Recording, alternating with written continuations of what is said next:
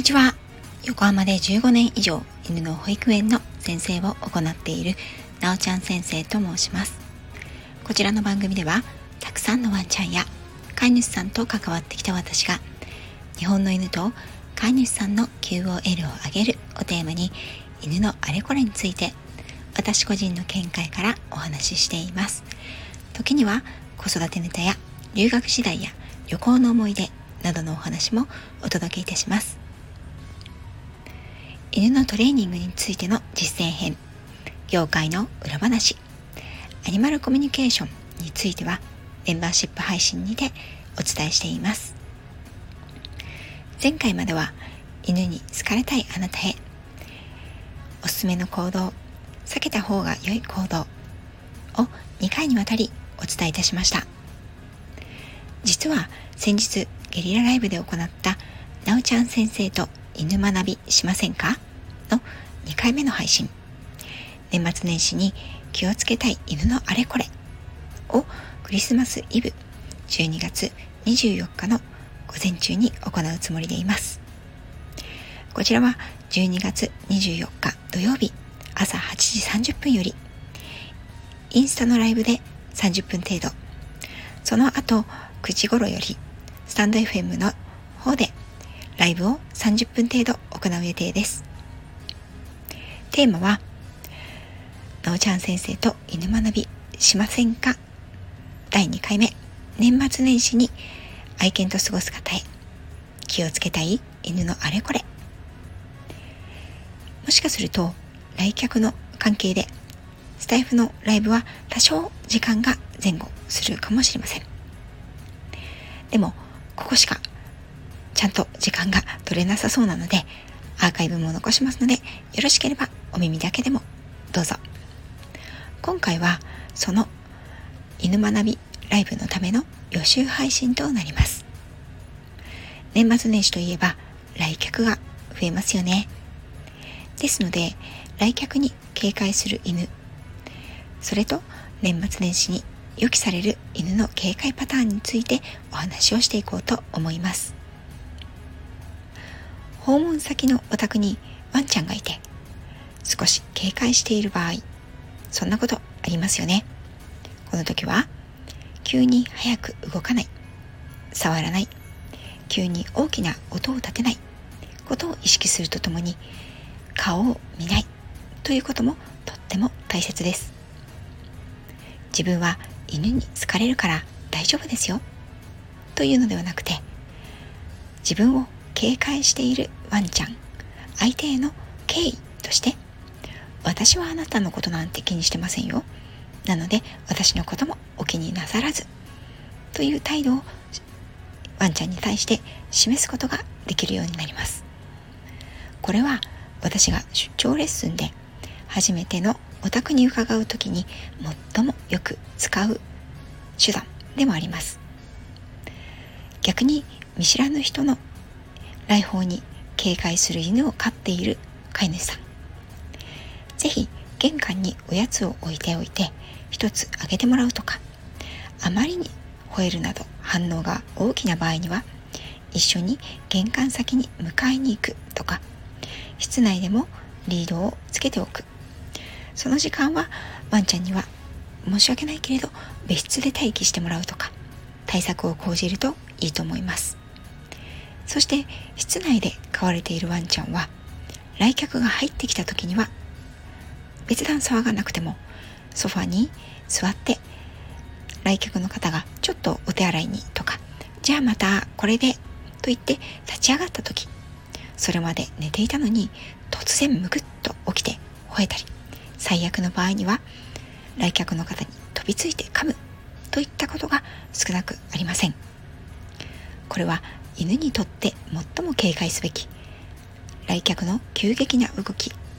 や突然の音にあたりますので。来客が立ち上がる時には飼い主さんはちょっとだけワンちゃんに気を使ってあげることが必要かなと思います。例えばトイレや玄関に来客が向かおうとする際には来客とワンちゃんの間に立ってドアを開けてあげたりさりげなく来客の前に立ちはだかり。ワンちゃんの行く先や視線を遮ってあげる。ということも有効です。これができたらかなりの上級者ですけれどね。来客が入ってくる合図であるインターフォンに過剰に反応するワンちゃんの場合。インターフォンの音というのはより警戒心を煽ります。何せ侵入者が入ってくるぞというサイレンと一緒ですのでね。警戒心が高まっているところに来客登場というふうになりますので来客が入ってくることに大変警戒をするというパターンが自動的に作られてしまうことになります。あらかじめ分かっている来客の場合にはインターフォンではなく電話をかけてもらって飼い主さんがドアを開けに行くとかインターフォンで対応してから玄関のドアを開ける前にワンちゃんを別室やケージに入れ来客が家の中に入ってきて腰を下ろしたらワンちゃんをリビングに連れてくるといった対応をとることでワンちゃんの意識が自分と飼い主さんの聖域であるリビングに知らない奴が入ってくるという印象に変化を与えることができます。不思議なことに思われるかもしれませんが別室からリビングに戻ったら知らない奴が座っている。という方がワンちゃんにとって警戒吠えは出にくいんですね。これはおい、お前何しに来た？と敵を迎え、迎え撃つ気。満々で警戒心全開でいるというよりも自分の見知った環境に突然侵入者がいてあらオタク見ない顔だけど僕の家で何してんの？という状況の方がワンちゃんは嫌をなしに受け入れなくてはならない。とシチュエーションになるからですね。年末年始に来客のご予定のある方は是非試してみてください。最後は犬が最も警戒する来客についてお話しします。ホリスティックケア獣医のサラ先生もご自身の配信でおっしゃっていましたが年末年始には犬による交渉事故が増える時期なんですね。私も先生のお話を伺ってそうだなぁと改めて思いました。あらゆる来客の中で私が最も気をつけていただきたいなと思うパターンは年末年始に犬を飼っているお宅に小さなお子さんやお孫さんが来るというパターンです。特に普段子供と接していないワンちゃんであればこれは相当大きなイベントです。もはや生ハゲ状態。黒船襲来状態です。年末年始の集いでは大人は飲んだりおしゃべりに夢中になって長い時間犬や子供から目を離す時間ができます。普段は犬と暮らしていないお子さんにとっては来客先のワンちゃんおじいちゃんおばあちゃん家にいるワンちゃんというのは触りたい放題できる相手でもありますよね。また飼い主さんである祖父母さんやそのご家族ですとうちの子は大丈夫とか家族の犬だから大丈夫という思い込みがありますので目を離しやすいですし場合によっては数日数時間というだけではなくて数日間宿泊したりするケースもありますよね。そうなるとワンちゃんにとっては通常モードの生活を崩されてストレスも溜まっていきます。お孫さん可愛さから犬のルーティンもないがしろにされてしまう場合もあります。これは大いにワンちゃんにとってストレスの溜まる要因になります。積み重なったストレスから子供のちょっとした動作で思わぬ事故につながったというケースは確かにあると思います。年末年始の来客には犬だけの逃げ場を作ってあげること。犬の日々のルーティンは崩さないこと。をなるべく守ってあげてくださいね。小さなお子さんが来客として滞在する場合には少し前に配信をした。子供たちに伝えたい。犬を警戒させる行動ベスト3を参考に。急な大きな音。突然の速い動き。予期せぬ接触に気をつけてくださいね。字が読めるお子さんには